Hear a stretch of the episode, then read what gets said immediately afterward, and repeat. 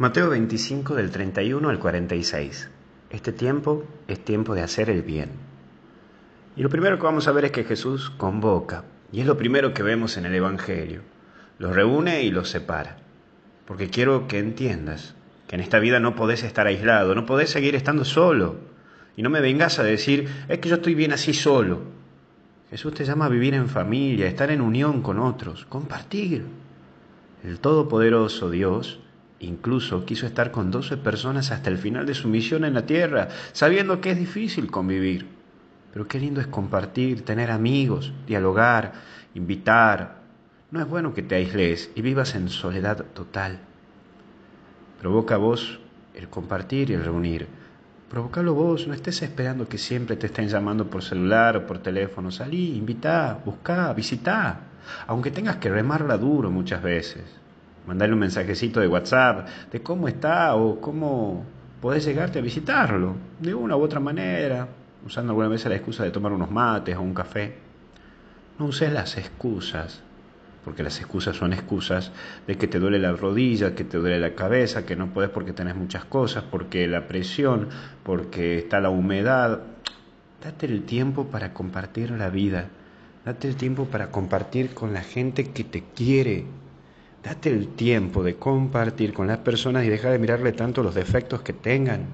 Compartí, que la vida es corta. Pero ahí aparece también la actitud de con mis hermanos. Hoy se nos habla de la buena acción. Y en este tiempo de cuaresma hay que actuar haciendo el bien, sin mirar al quién, por supuesto. Y los cristianos estamos llamados a hacer acciones concretas y simples.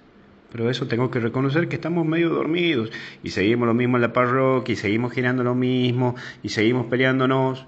Pero debemos levantarnos para trabajar en el prójimo, en el hermano. Y hay mucha gente que nos necesita, pero mucha. Y no nos damos cuenta. Si la iglesia no sale, y en esto me refiero a vos y a mí, nos enfermamos y viviremos en un chusmerío total, tremendo porque no tendríamos más que hacer que criticarnos entre nosotros. Entonces, si estás en la parroquia, en un movimiento o en tu casa y vivís criticando acá, allá, es porque en el fondo estás enfrascado y no estás saliendo. Salí, proponé. Vos manejá, así se juntan a hacer comida para los pobres, visitar enfermos, ir a una zona, tener infinidad de cosas que podés hacer. Entonces, si en tu casa están todo el tiempo criticando, chusmeando y qué sé yo, salgan, salgan y visiten Hagan acciones buenas, hagamos acciones buenas, que eso nos ayudará a salir. Y por último, el premio. Jesús mira nuestro actuar, es según nuestra forma de ser con los demás lo que nos lleva a ese cielo o a ese infierno. Tus actos son los que permiten que vos vivas en paz con los demás. Y también son tus actos ante los demás lo que puede llevar a que tu vida misma se convierta en un infierno. Cuidado. Hay veces que uno se queja, ¿no? Del ¿por qué todos me atacan? Y capaz que el problema no sea el todo, sino más bien el problema seas vos. Perdona que te lo diga así. Ayer me tocaba una persona que, me había escrito sus problemáticas, todo eso, y bueno, entonces le digo, mira, tenés que hacer esto, esto, esto. No, es que todo el mundo, no, es que no es un problema de todo el mundo, es un problema tuyo. Obviamente que se enojó, pero bueno, la verdad hay veces que incomoda.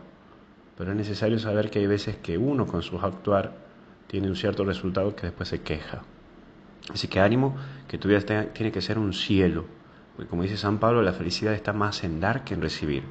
Te aseguro que si haces alguna cosa linda, esa experiencia y esa paz y esa armonía que vas a sentir es única. Que Dios te bendiga y hasta el cielo no paramos. Te acompaña en el nombre del Padre, Hijo y Espíritu Santo. Adiós.